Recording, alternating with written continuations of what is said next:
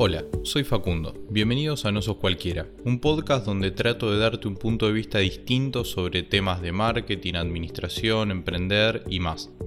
Uno de los pilares del marketing es conocer bien a las personas a las que les queremos vender, pero no siempre se piensa lo suficiente como para que realmente podamos conocer a esas personas.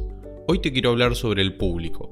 El tema de hoy, más que tema, es una pregunta y es, ¿conoces a tu público?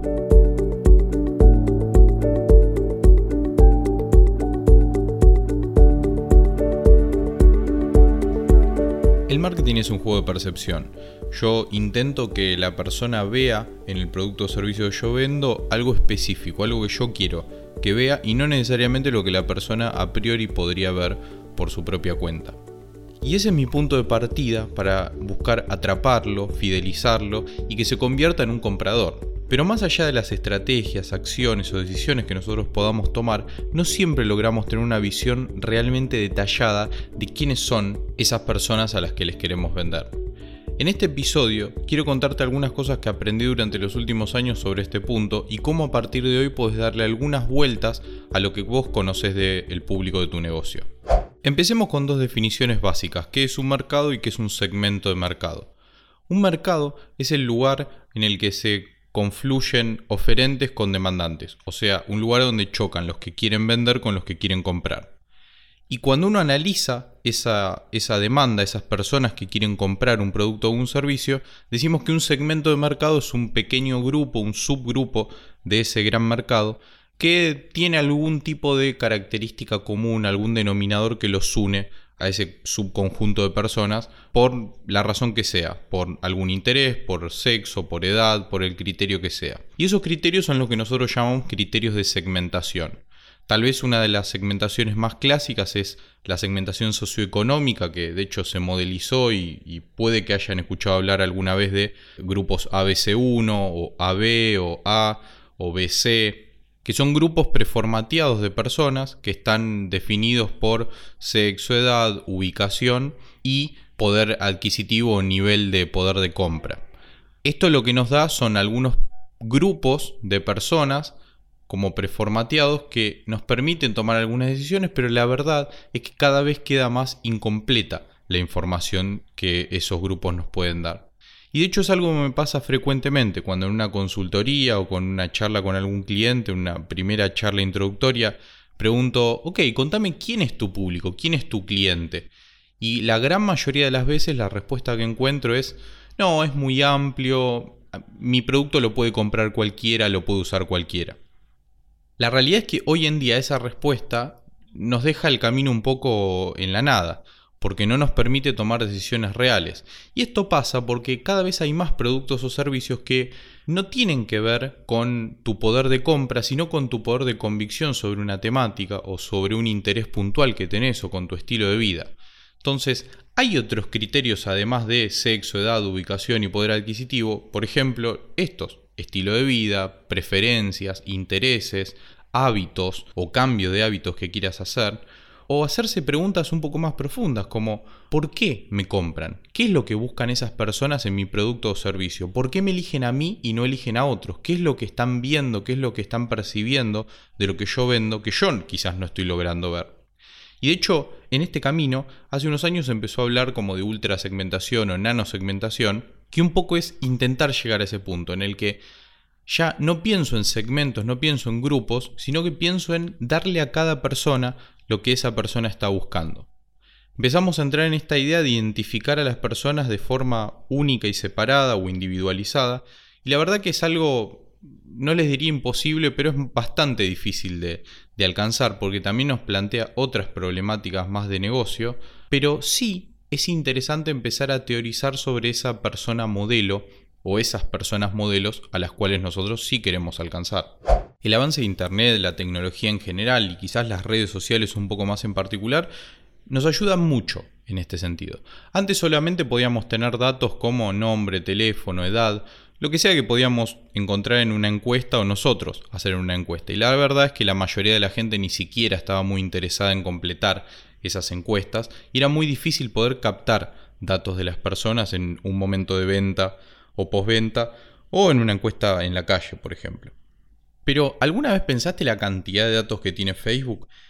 Y no me refiero solamente a los que quizás vos consignaste conscientemente a la hora de crear el perfil, como tu nombre, tu edad y otros datos, sino me refiero a todas las interacciones que vos haces, la cantidad de datos que le genera a Facebook. Las fotos que compartís, las fotos a las cuales le pones me gusta, los comentarios que dejas en fotos de amigos o de marcas, las preguntas que le haces a otras personas, las cosas que compartís, a quién seguís, qué bandas te gustan, qué empresas te gustan.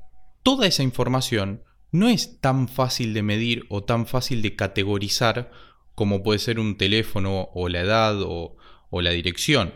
Son datos muchísimo más complejos de poder medir, recopilar, y por eso también es que hace unos años empezó a hablar de Big Data, como en oposición a la data tradicional. En la data tradicional, la visualización clásica era una tabla. Yo tenía una tabla, un listadito, una base de datos en la que podía recopilar todos estos datos, nombre, edad, nivel de poder adquisitivo, ubicación de la persona, registro de las últimas compras que hizo y demás.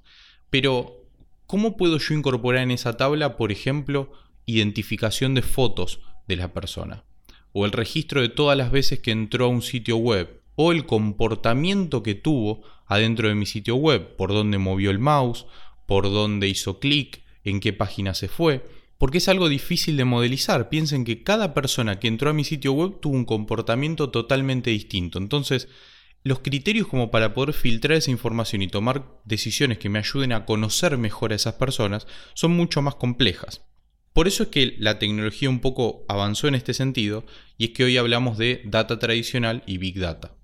Pero sin entrar mucho en el plano técnico o en la necesidad real de trabajar o manipular Big Data, yo puedo pensar un poco mejor a esa persona a la cual quiero alcanzar. Por ejemplo, pensando qué hábitos tiene, por qué me compra a mí y no a otra empresa de la oferta, qué busca en el producto o servicio, cuáles son sus valores, cuál es su historia de vida, qué otras cosas le gustan, cómo es su rutina diaria, cómo se compone su grupo familiar, cómo son las relaciones que tienen con otras personas y demás.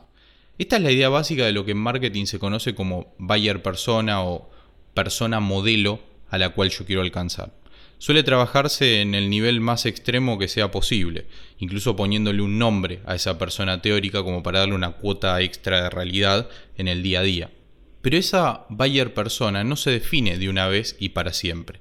Primero quizás teorizamos, pensamos, especulamos, pero después en el día a día del negocio vamos cargando la ficha de esa, de esa persona de la misma forma que se carga nuestra vida con nuestras experiencias, rutinas y demás. En el día a día esa persona va mutando y nosotros tenemos que ir incorporando el conocimiento de esa mutación para poder adaptar también el negocio a los cambios que esa persona está realizando en su vida. Cuanta más información yo pueda recopilar, cuanta más información yo pueda procesar de esa persona, más inteligentes van a ser las decisiones que tome para poder conectar con esas personas. Pensar en el público al cual quiero alcanzar solamente en función de si son hombres o mujeres, cuántos años tienen, en qué zona viven y qué nivel de poder adquisitivo tienen, la verdad es que suena un poco básico o hasta incluso poco razonable. Es una realidad también que para muchos negocios estos criterios ni siquiera son criterios de segmentación reales, porque quizás tu producto sirve tanto para hombres como para mujeres, para cualquier tipo de poder adquisitivo, en cualquier zona y de cualquier edad. Por eso es que explorar cuestiones contextuales como intereses, estilo de vida, hábitos, valores, hacen que la segmentación tenga mucho más sentido y nos sea muchísimo más relevante.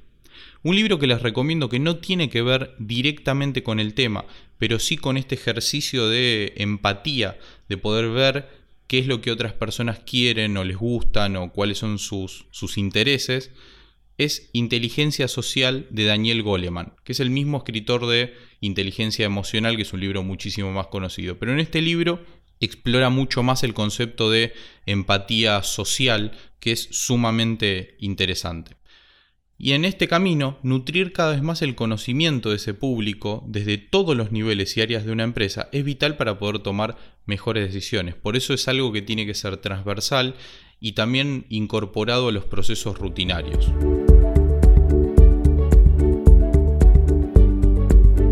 Espero que desde ahora puedas repensar un poquito más en profundidad quiénes son esas personas a las cuales vos realmente querés alcanzar, qué intereses tienen y no solamente quedarte con los criterios tradicionales. Si tenés alguna duda o querés hacerme algún comentario, podés escribirme a arroba no sos cualquiera en Instagram. Y recordá que aunque te lo digan, no sos cualquiera. Hasta la próxima.